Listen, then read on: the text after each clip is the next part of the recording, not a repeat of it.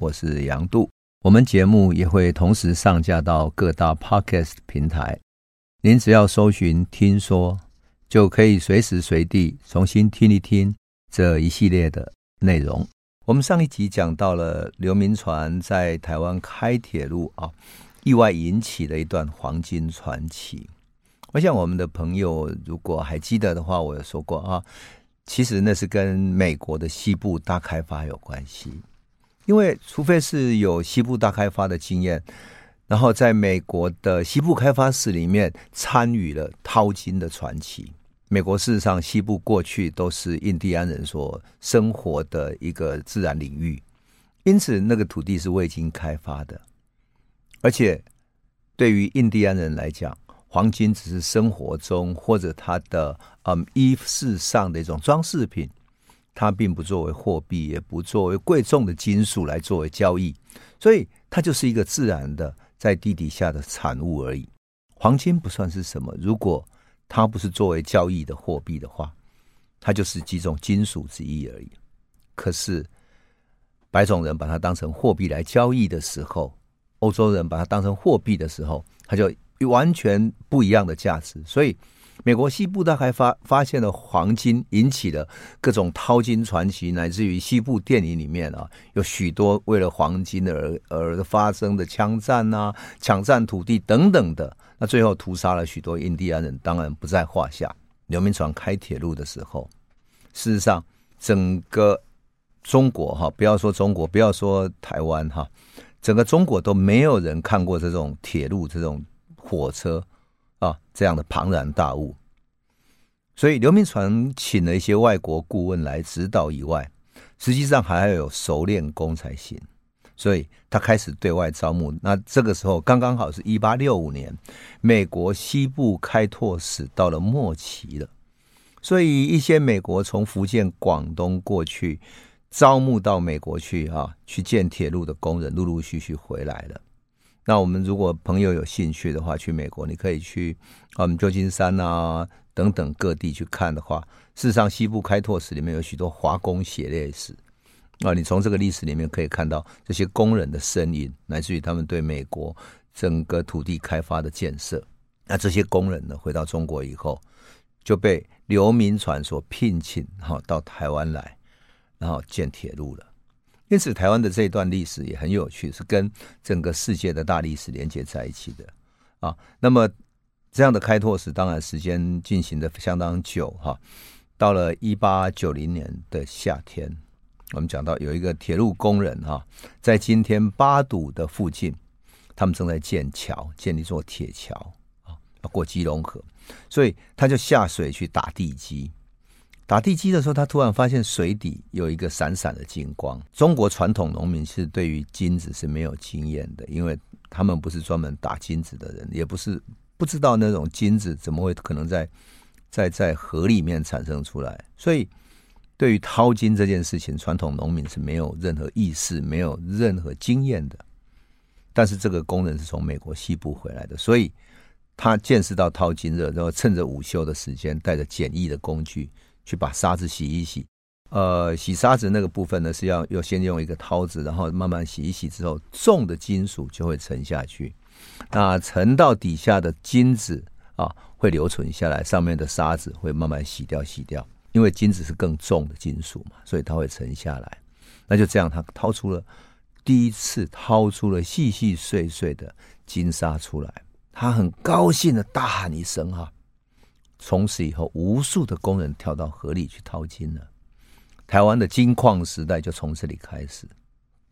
这个发现的地点啊，后来日本人啊，在一八九五年之后统治台湾，就派人特别去调查，它具体的地点在哪里？在今天八堵桥下游一点，大概靠近七堵桥的地方，也就是今天七堵变电所前面，横跨基隆河的大华桥的下面。说真的，我有觉得很奇怪。我读到这段历史啊，也感到好奇，就是说，为什么整个大明帝国哈，事实上在晚明的时代啊，就是明朝后期的时候，黄金曾经卖得非常之贵，特别是大航海时代的时候啊，明朝在黄金的交易上面是是很贵重的金属，所以你拿着国外的银子啊，拿着国外的银子去买黄金回来，买黄金回来之后再卖给明朝，然后变成银子，你再买东西到国外去买金子，也就是像今天的那个外汇交易了哈。金子作为一种贵重金属，在明朝远比在日本啊，或者在菲律宾啊，在欧洲还要贵重。所以很多人就是去国外买了金子回来，在在明朝换成银子，或者说当时像比如说葡萄牙啦、日本人啊等等的啊，包括当然更多是中国的这些商人哈，他们跑到日本去去买金子，然后买完之后回来，他就变成更贵重的银子，然后换钱，他等于是赚到这种汇差了，那很有趣的哈。可是明朝这么重视这个，为什么明朝？没有特别去开矿呢。事实上，黄金已经开到差不多了哈，很少了。那因此，我记得，嗯，我们在讲明朝后期有一位宦官哈，叫高采。高采被明朝的万历皇帝派到福建来，来福建做什么呢？来福建当做要开银矿的一个地方官啊。那当时人们称之为税党，就是在皇帝前面负责收税的这些宦官，哈，叫税党。那这个税党来到福建之后呢，到处去找银矿。那事实上他也不懂银矿的探勘，也不知道哪里有没有银矿，所以他就到处勒索。当然，这中间发生过一个插曲，就是有人去跟明朝的万历皇帝说：“哎，听说马尼拉那里啊，马尼拉。”那里有有一个金山哦，有一座金山，我们是不是可以去开采？结果皇帝就命令高采就近从福建的粤港这里派人到马尼拉，说要去找金矿那座矿山。结果高采派去的人哈，跟马尼拉所有的这些华人，当时华人已经有两三万人哈，跟这些华人就是非常招摇过市，非常。嗯，声势壮大的到处去说要去找金矿等等，因为他们这样的招摇，引起了在地的马尼拉的殖民政府，其实就是西班牙人的顾虑。那因此，西班牙人很怕在地的华人结合明朝官方的势力来攻打马尼拉，最后把马尼拉的这个西班牙人赶走。因此，他们率先就发动了对马尼拉所有华人的大屠杀。我们称之为一六零三年的马尼拉大屠杀，是第一次的对华人的大屠杀。后来马尼拉发生过几度的啊这种屠杀，也是西班牙人发动对华人的屠杀。这个当然源自于什么？源自于明朝的人不懂得黄金，所谓金山银山这样的事情，他不懂，没有这种矿产的一种知识，所以他就想要去那里开。可是我也觉得很好奇，就是说，哎，为什么明朝整个朝代啊，不不热衷金跟银的一种追求，一直到明朝的后期万历皇帝了，才开始热衷说要去找银矿呢？原因只有一个，为什么？因为日本攻打了日本，在一五九零年左右，丰臣秀吉整个统一日本之后，开始构思要去征讨。朝鲜，当时韩国叫朝鲜，征讨朝鲜。到了一五九二年，派了十五万的大军哈去进攻朝鲜。那朝鲜整个国王根本没有任何准备，整个被打到鸭绿江边，只好赶快求助于明朝。明朝万历皇帝派出了他辽东的大将叫李如松哈，带了四五万个军队去朝鲜帮他打仗。这仗打完之后，明朝的朝廷大亏空。万历皇帝看看这样也下去也不行了，亏空这么多钱，所以就叫他的宦官到处去找银矿，看看能不能开银矿，把这个朝廷的亏空给补回来。那因此到了明朝后期才开始热衷搞银矿。可是开国的时候很有意思，是明太祖这个朱元璋哈，对于金银财宝一点都不感兴趣，因为他是农民出身的。而更重要的一个原因在于哪里呢？因为啊，他。的祖先曾经是淘金户，所谓淘金户，就是在元朝的时候，哈，你如果被列入你是要淘金的淘金户的话，你才有那个权利去淘金。那这个淘金呢，你要固定跟政府交税，交多少利金？就是说你是唯一可以合法去河流里面、去矿山里面淘金的。但是你掏出来的金，你要每年固定跟政府交税。你掏出来的金子多，你就赚到钱了。然后如果你少了，你就是个人的损失。可是这个淘金户有个问题，就在于你不见得能够淘到金子啊。所以淘金户只好在掏不到金子的时候，掏不到矿产的时候，到处去买金子去交，交给政府。否则的话，你就会会被被惩罚、被抓了，是吧？就等于你是。违反税法会被抓了，最后呢，朱元璋的祖先没有办法，全部弃家逃亡。那么当时他们本来家里住在南京的，就从南京逃出来之后啊，他们本来老家住在哪里？南京的一个叫居庸的这个地方哈，它地名叫朱家巷，也就是那里住的都是朱家的人，朱家巷。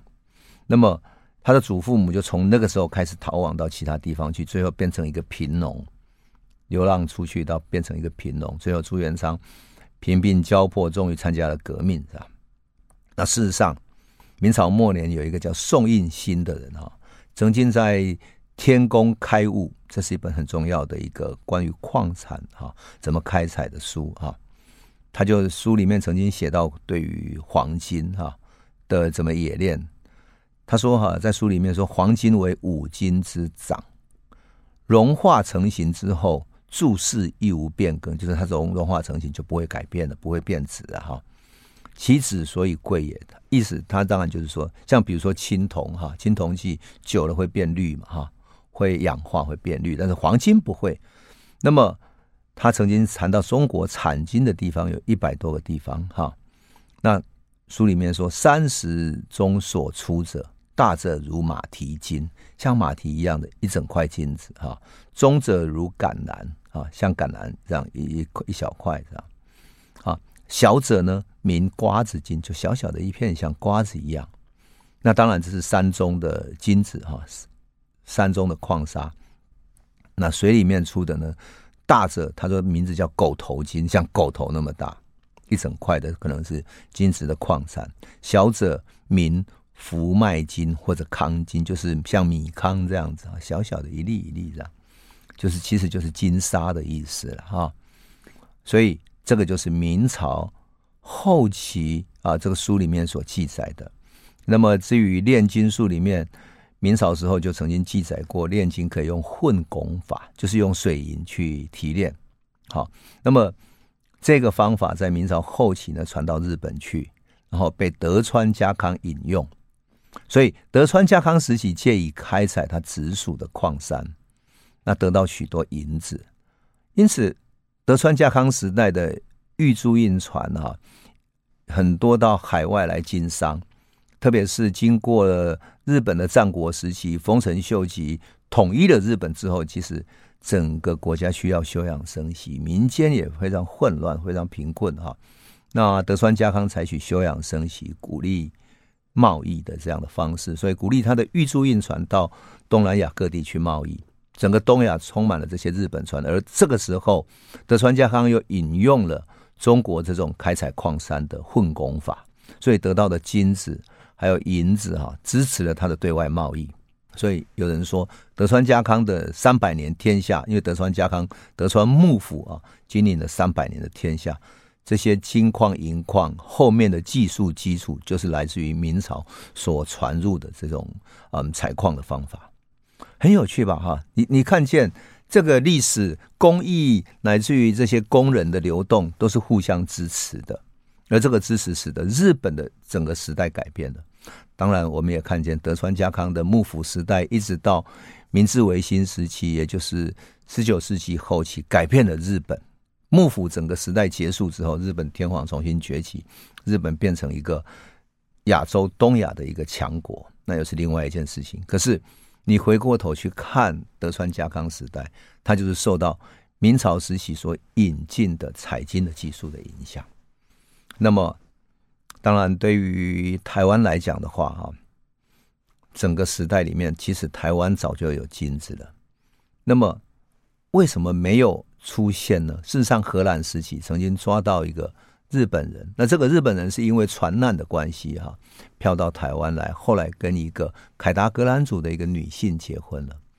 结婚之后，他在台湾住了很久，一直到荷兰开始来到台湾之后，把他抓到了，问他这件事情。他说他知道凯达格兰族曾经跟汉人有黄金的交易。那这个交易怎么做呢？它叫做沉默贸易。凯达格兰人会带着小小的这些金沙，然后放在一个小篮子里面，放到河边。然后想要来做交易的呢，是汉人，他带来可能是厨具、衣服，或者是其他的事物等等，就是台湾没有生产，而在汉人里面，比如说生产的棉布啊、或者刺绣的衣服，乃至于漂亮的装饰品啊等等。嗯，比如说头饰啊等等哈，这种装饰品。啊，当然也有一些耕作的农具，比如说铁器，因为凯达格兰人或者台湾的平埔族不会使用或者说炼制铁器，所以就买这种铁器来作为他们的武器或者农耕的工具等等。那这样来做贸易，沉默贸易啊。可是很有趣的是，凯达格兰人一直守着产金地点的秘密。荷兰人不论怎么去到处去问，他们都声称说：“哎，这个。”所有的黄金的产地来自于东海岸，台湾东海岸海边靠边的靠另外一边，一个叫多罗满的地方哈。那荷兰就很好奇啊，他想要发现金子，因为荷兰知道西班牙在中南美洲开采了银矿，使得他们的国家非常富裕，拿着那样的银矿来到马尼拉，然后马尼拉再跟厦门这边做交易，所以。你如果开到一座银矿、金矿，你就等于找到金山银山。荷兰当然很急，希望能够在台湾找到。荷兰东印度公司终究是要赚钱的嘛，所以他就派人到东部去找，但是没有找到。到了一六六零年啊，荷兰士兵就听到了这个沉默贸易的说法了，可是还是找不到。为什么？因为。整个荷兰时期，所有的凯达格兰人终究跟他是是东说西说这样子哈。那只有一个受雇于荷兰人来台协访的瑞士籍的佣兵，在他的旅行记里面提到说哈，那么台湾北部有一种未知名的土著，常曾经在每年一定的季节里面哈，拿着黄金跟汉人在不知名的山中默默的进行交易，因为他们语言也不通哈。各取所需，这就是沉默贸易的一个记录了哈。那他记载里面说，彼等所住的地方发现黄金的所在，但是不适于卫生哈，非常不干净，所以外乡人至此容易罹患疾病。那距离海边不远的一个小岛上，荷兰人有一个要塞，其实就是当时在基隆那边的啊，在基隆那边。那他说，这个基隆这个要塞本来是西班牙人所造的。因为在一六四二年，西班牙就被打跑了嘛，哈。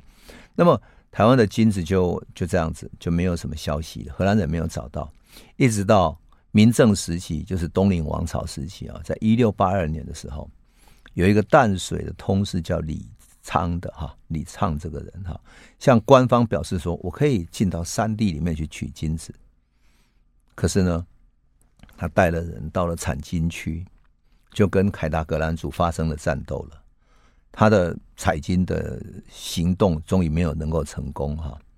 那当时东宁王朝择势的那个接王位的那个就是郑克爽嘛哈，他还很年轻哈，所以他就想说，那可不可以派军队护送这个人从那边经过哈？所以他就经过了台北的基隆这附近的山区，然后越过海湾。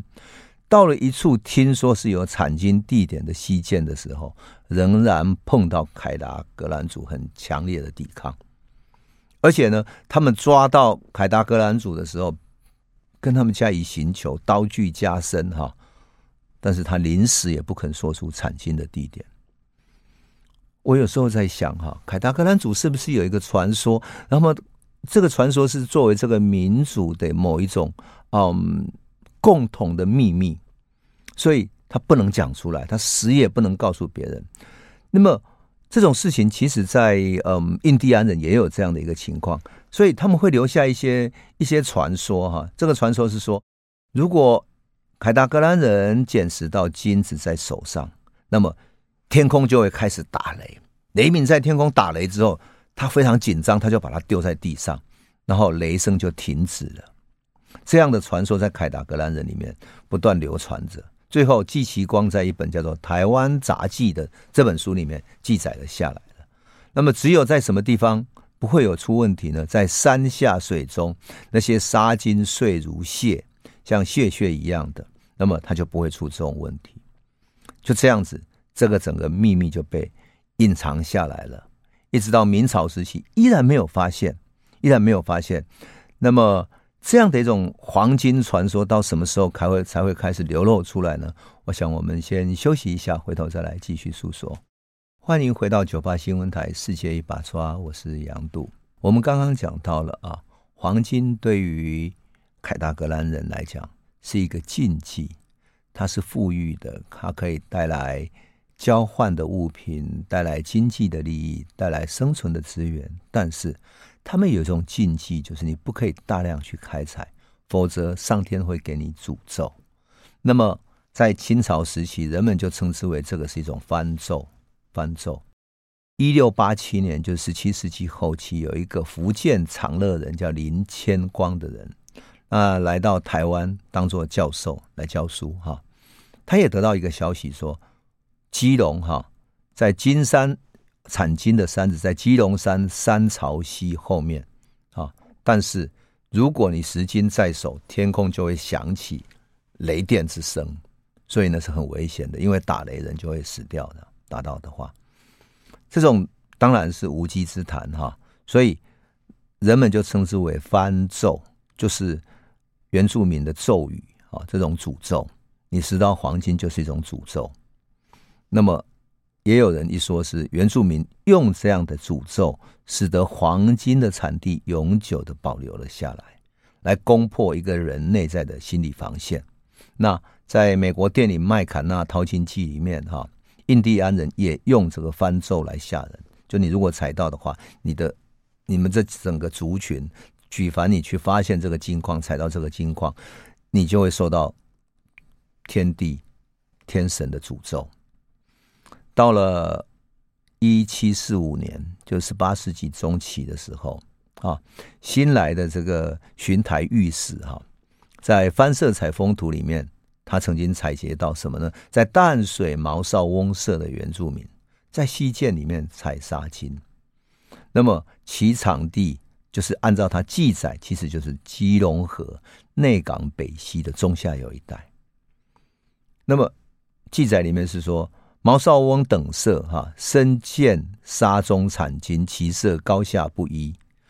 色番见状者，墨水掏取，只一局便起，不能顺流，盖其水极寒。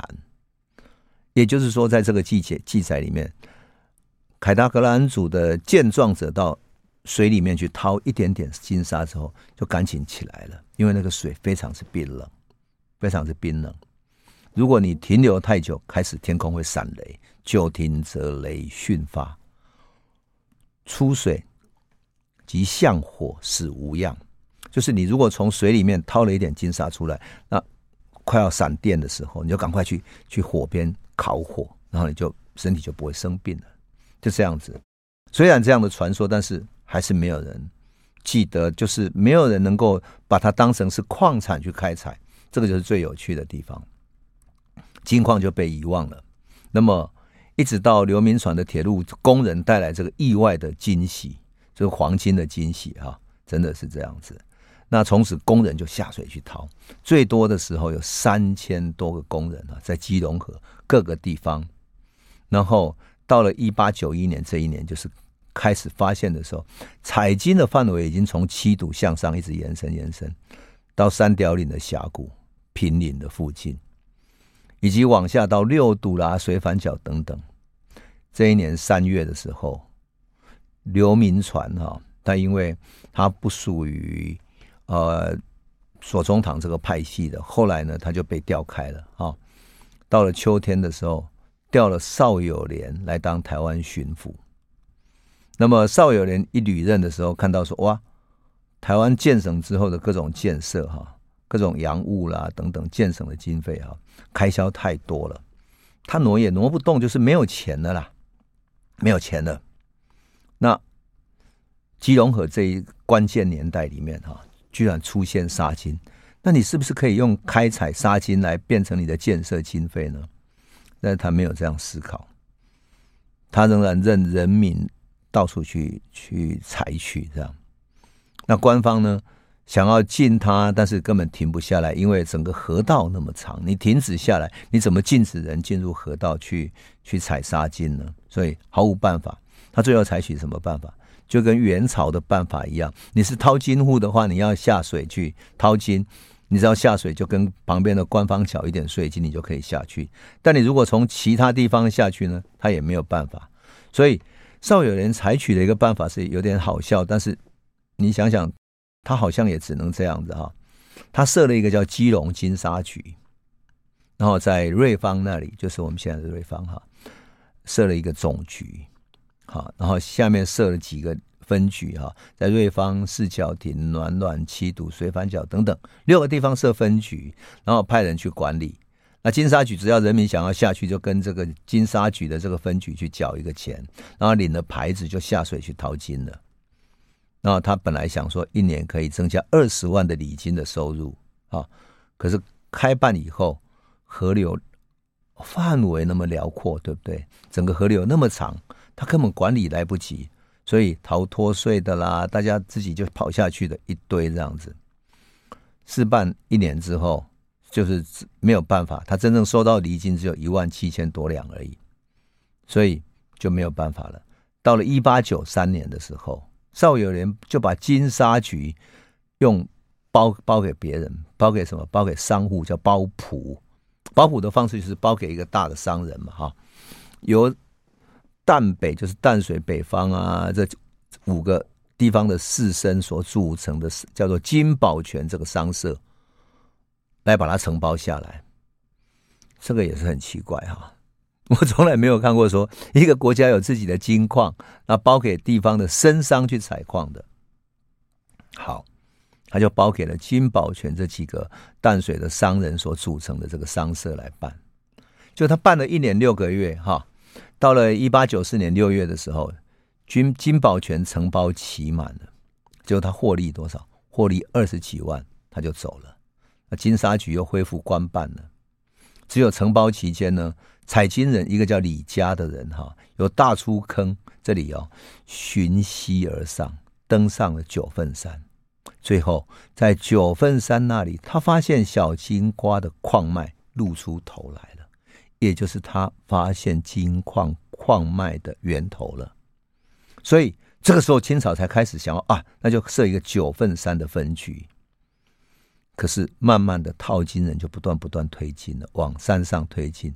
我们都可以想见那个结果。为什么？因为在下游淘金的人，上游已经先逃走了，所以大家就沿着那个下游往上一直推，往上一直推。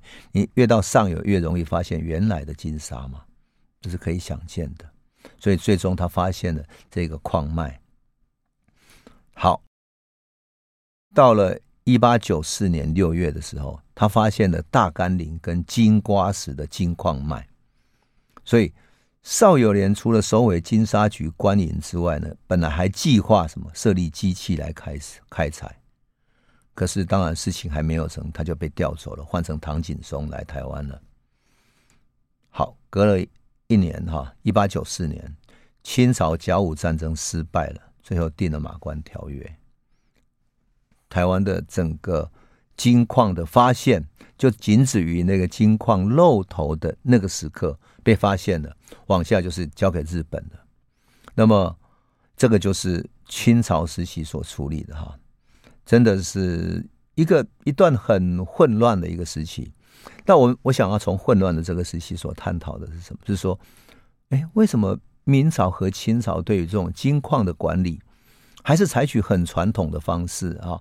事实上，当时刘铭传，呃，在治理台湾的时候，他引进了许多德国的顾问。他怎么没有找这些德国顾问来试着管理这些矿脉、这些矿山呢？或者说，德国这些人也没有这样采取金矿的经验，反而是美国的淘金记那些才有这些经验。也就是，当你发现金沙之后，怎么进行政府的一个有效管理？清朝没有经验，明朝也没有经验，他只能够用采取传统的方式啊，用谁是淘金户，淘金户要交多少钱这样的方式来管理呢？这不就像明太祖朱元璋他的祖先一样吗？从元朝到到到清朝时期，几个朝几百年下来，依然一样的思维方式。我觉得这个就是。清朝很妙的地方，它整个思路没有改变，没有现代化了哈，所以真的是能够抽取的都是很有限。那么按照当时的这个记录下来说，一八九三年设金沙局的时候，每个人抽的税银是多少呢？每一次你要下水的话，就抽一点五角，这样一毛五哈，抽一毛五，然后你如果掏到金沙，就是你赚到的；掏不到，你就没有了。当然。刚发现，按照统计说，一八九二年十月的时候，哈，到十二月三十号，大概就是刚刚发现的那一年的，呃，八十天的中间，按照统计的记录，哈，从淡水海关运出去的金沙有多少呢？四千五百一十九两，大概就是两百八十二斤，价值是多少呢？六万五千的官银。坦白讲，这在当时也算是很厉害的。那如果是由政府来管理，那么会抽取多少？当然不知道哈。但是这个就是很有趣的，就是说，其实金子本身是有生产能力的，也对于经济是有帮助。可是，哎，这个政府真的是不知道怎么管理。清朝还没有学会管理，这个才是真正问题的所在哈。好，那我们先休息一下，回头再来继续讲。欢迎回到九八新闻台《世界一把抓》，我是杨渡。我们节目也会同时上架到各大 Podcast 平台，您只要搜寻“听说”，就可以随时随地重新听一听这一系列的内容。我们讲到黄金传奇，你会想到现在，如果你去金瓜石啊，如果你参观那个啊黄金博物馆，你会发现里面有一块大大的金子，对不对？然后人们说：“哎，你可以伸手进去摸一下。”哎呀，你从来没有想到说金子可以这么大一块啊！如此动人的黄金哈，听说那块黄金，大家就猜测，哎，这块黄金这么大块，到底值多少钱？有人说值得一亿啊，值得多少？总之呢，好，你半夜去抢你也抢不走，因为整个是风控的哈。我只是有一次跟朋友去，那整个朋友说，哎，奇怪，怎么没有坏蛋来这里抢？我说你怎么可能呢？你抢了台湾这个岛屿，你还这么大一块金子，你拿去哪里？所以这个就是很有趣的。好，这个就是金瓜石的。整个金矿就因为这样子而整个被发现了，所以从一个开铁路的工人发现了金沙，金沙慢慢往山上去开采，最后找到金瓜石的矿脉，最后整个金瓜石变成一个矿山。好，可是真正要开始开采的时候，其实清朝统治台湾的岁月就已经结束了。日本统治台湾以后，其实他一开始也不太会管理这些金矿，他管理上是有点问题的哈。所以他把整个金矿后来呢，先整个收归国有之后，禁止民间开采。那有一些部分呢，还委托给日本的像呃民间的大公司哈来开采。当然，从此以后，整个金矿、煤矿啊，包括了九份的煤矿等等，全部都是由日本公司来开采，收归国有了。整个历史当然就进入了日本时代哈，我想那可以另外一段历史了。他们怎么开采是另外一段历史。可是整个近几百年之后哈，金矿煤矿大概都开采一空了，历史跟战争辉煌都结束了，现在只剩下安静的山城。我记得我在一九八零年，就是距离现在大概将近四十年前，我曾经去。金瓜石那边采访煤矿，采访煤矿。那我想写的专题是矿工的故事，所以我请一个熟识的朋友，因为你要熟识的朋友才敢带着你进入矿坑，否则的话，你一个记者没有保险，没有任何呃保障的，你跟着矿工进入最深的矿脉的底层去，如果发生危险了怎么办？可是当时我才刚大学毕业，所以充满了好奇，我想要爬进去看看到底那是怎么样的一种情况。我想要看到煤矿的开采，所以我跟着进入矿坑最底层。后来他们告诉我说，当我坐着那个台车不断不断下沉的时候，那已经沉到地底下去了。很多煤矿是矿山，是像一座山脉里面，煤矿并不是整个山都是煤矿，而是一个有一个矿层。就像我们呃地层下陷的时候，原来有植物的那一层会被埋藏起来。那埋藏起来之后，那些经过碳化，那些植物就变成我们后来开采的这些煤炭。所以它会有一整层斜斜的一层，就像我们的山脉有一层，那是原来有植物生长的地方。因此，你要开采煤炭的话，只能够顺着那个煤层去开采，而那个煤层往往是斜的。有的呈三十度，有的呈六十度，等等，斜斜的在山脉里面分布着，而且它也不规则的，所以煤矿的工人要很有技巧的循着这个矿脉的发展去找。金矿也是一样，我还记得我去采访煤矿，然后呃，整天在地底上爬的时候，那真的是非常艰难，特别是煤矿越来越少了，而煤矿工人要开采到的话。他就要用手臂啊，你像匍匐前进一样，匍匐在地上，然后慢慢开那个矿，用小小的铁锹把那个煤沙啊从山的山壁里面慢慢采下来，采下来成为一块的石头或者一小块的煤沙等等，然后运到台车里面，再整个运送上来，那是非常艰难的过程。而在煤矿的台车运出来之后，还要有一个洗煤沙的过程，因为要把沙子洗掉，所以外面就有一些女性女工在那里洗煤沙的。我们都一直觉得采煤矿的工人是面目黧黑、黑黑的，然后啊、皮肤黝黑。我后来去采访才知道，不是煤矿工人不是这样的，因为他长期在地底下，根本晒不到太阳，所以当他把脸上的那一层煤灰洗掉的时候。他全身是干干净净，是甚至于是有点苍白的，因为他没有晒到阳光。但是最让我惊讶的是，我采访完之后已经是黄昏了哈，出来的时候已经将近黄昏了。那我站在黄昏的那种山区里面，看到远远的山路上一辆卡车，然后载着好像一车子的那种一卡车的沙子哈、土石这样要要开出去。我就很好奇，说：“哎，那个是煤矿吗？怎么是那个颜色？”哈，我就问那个矿主：“怎么会是那样土色的呢？”哎，那个矿主跟我说什么？他说：“哦，那个不是，那个是应该是运金沙的车子。”我说：“拜托，金沙怎么可能是一辆卡车这样运着呢？”他说：“因为那是原来产金的矿沙的那些山脉里面采出来的。”现在产量已经非常稀少了，所以他们就直接把那些沙土，原来产金的那些沙土给挖出来，挖出来之后再去淘洗，再去提炼。天哪！我想说，那一卡车的土能提炼多少黄金呢？你们猜猜看，那个矿主怎么跟我讲？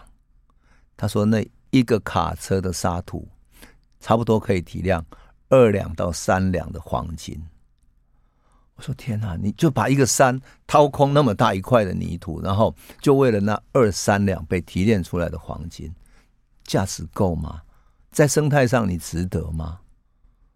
这个就是我们的黄金传奇。那这个黄金传奇呢，就这样子，后来当然已经不敷价值了，所以连金矿也停止开采了，然后煤矿也慢慢停止了。现在你去九份啊、金瓜石那里看到的。后面就是很多曲曲折折的那些巷子啊，就是在山路里面啊。你如果进入山洞里面，看到过去曲曲折折像迷宫一样的。有人说里面开采过的那些矿脉的呃那些隧道啦、那些山洞等等的加起来啊，大概可以从台北直接连到高雄去了。如果你把它算成几公里来算的话，像蜘蛛网一样的这些采矿工人所开采下来的这些地道，这么的长。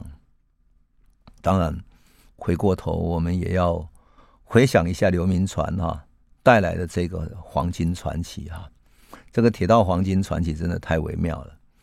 他也使我想到什么？使我想到说，刘铭传事实上在治理台湾的时候，不仅仅是开铁道而已哈，他还利用什么？利用列强的矛盾，向德国买新式的大炮，而且他为了要让台湾现代化，特别是武器的现代化啊，利用列强的矛盾跟德国买新式大炮，大炮设在基隆、淡水、台南等等，还请德国人担任顾问，指导清朝的炮兵怎么射击。我们都知道，炮兵的射击是要有技术的。然后进行军队现代化的训练。当然，为了避免武器太依赖外国的列强，他还在台北的北门外面设立了台北机器局，兴办军火工业。你就可以想见，这是他对台湾现代化的用心哈。当然，他也在嗯台北的大稻城六馆街，就是现在永昌街那一带哈。开设了一个西学堂，教育什么英语、法文、地理、历史等等的。所以，我们说刘铭传对于台湾的整个奉献，其实是非常得到民间的感念的。因此，基隆还有流民船路啦，乃至于说有啊民船大学等等的啊，民间对于刘铭传的记忆，还是远高过于我们的官方哈对于刘铭传的记忆。当然，这也就是不只是铁道而已哈，乃至于他在台湾，我们说台湾台北首度出现的电灯，在一八八七年，主要的介绍装设了路灯，来取代原本昏暗的煤油。这也是在一八八七年刘铭传治理的时代，他对台湾的治理，从现代化的建设哈，到制度、教育、到硬体等等，其实都需要很大的气魄。有一些像比如说啊，我们铁路建设。他也采取了官督民办的方式，他结合了民间的资金一起来投入，否则铁道这么大的资金怎么够呢？啊！后来我回顾这段历史，我都会觉得刘铭传哈，他请的那些顾问哈，我相信一定不只是作为军事的顾问，恐怕也担任了他的政策顾问，因为他所做的所有这些政策。你如果对照日本的明治维新那些现代化建设的理论跟原则，其实一点都没有差。很多时候我们讲到清朝的现代化历程，那个改革哈，有各种争论嘛，中学为体，西学为用，然后各式各样的理论上的争议，但是很难具体去实践。可只有刘铭传哈，他不仅仅是在武器上面啊。使用了西化的这些啊现代的武器而已，而且从教育、从地方建设乃至于城市建设着手，从人才的建设着手，这其实是一个很新的思维，在中国传统的那些知识分子里面，其实是很少有的。所以我说，如果真的刘铭传让他治理台湾多个时间，多个二十年的话，说不定台湾会成为中国最现代化的一个模范省。可惜就是在这种嗯改革的过程中，他得罪了一些既得利益者。那他又是属于李鸿章派的，本来就跟左宗棠那一派的不合，就是湘军淮军哈。所以有人在后面告状嘛。所以一八九一年他就被迫离职了，告老还乡，这是非常可惜的。后来刘铭传的家人曾经。啊、想要把他刘铭传的在大陆的骨灰也到台湾来，放在台湾，因为台湾是他心心念念建设的地方，可惜也没有能够完成哈。总之，在现代化的历程里面，刘铭传不仅仅是有各种建设、各种软体的建设啊，还有开铁道，乃至于开发了金矿，这个就是一个现代化故事。黄金传奇的背后，原来是有这么多知识分子内在的理想。内在的改革的愿望。好，我们今天就先讲到这里，谢谢你。